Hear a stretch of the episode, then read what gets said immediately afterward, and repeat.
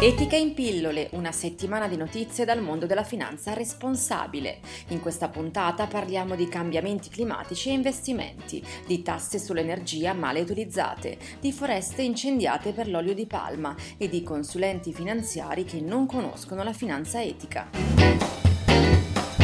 Anche i grandi gestori finanziari internazionali si sono accorti che i cambiamenti climatici sono un fattore fondamentale per le strategie di investimento. Finalmente, verrebbe da dire, si intitola The Price of Climate Change, cioè il prezzo dei cambiamenti climatici, lo studio dell'americana BlackRock, che evidenzia i rischi normativi e fisici legati ai cambiamenti climatici, sottolineando che le leggi per ridurre le emissioni di carbonio troveranno nuovo impulso con la conferenza sul clima delle Nazioni Unite, C O P ventuno, che si terrà a Parigi dal trenta novembre. Sulla stessa lunghezza d'onda la francese Mirova, che ha appena pubblicato il report Investire in un'economia low carbon, che offre un'analisi dettagliata delle sfide legate al cambiamento climatico e illustra agli investitori una metodologia per misurare le emissioni di anidride carbonica di un portafoglio di investimento. Le tasse sull'energia sono usate poco e male per ridurre i danni all'ambiente provocati dalla produzione energetica. Lo sostiene l'O E C D, l'Organizzazione per la Cooperazione e lo Sviluppo Economico, che ha confrontato la situazione di quarantuno paesi che insieme usano l'ottanta per cento dell'energia mondiale. Risultato, per l'O E C D sono minimi gli sforzi per ridurre l'uso di energia, migliorare l'efficienza energetica e spingere verso la produzione da fonti rinnovabili.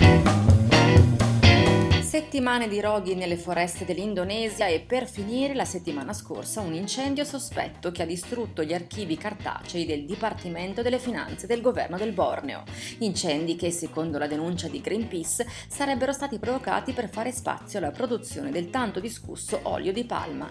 E il governo indonesiano si rifiuta di rendere pubbliche le mappe aggiornate dei siti di produzione. Greenpeace chiede quindi al governo di impedire che si possa trarre profitto dalla distruzione delle foreste. I consulenti finanziari indipendenti internazionali non conoscono gli investimenti responsabili.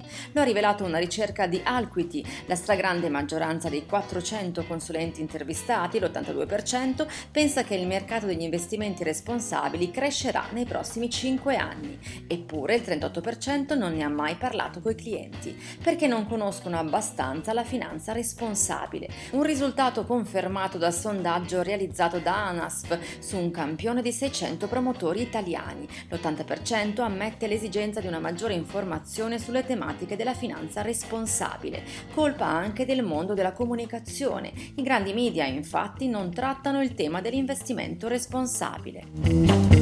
Ed è tutto, appuntamento con Etica in Pillole offerto da Etica Sgr alla prossima settimana.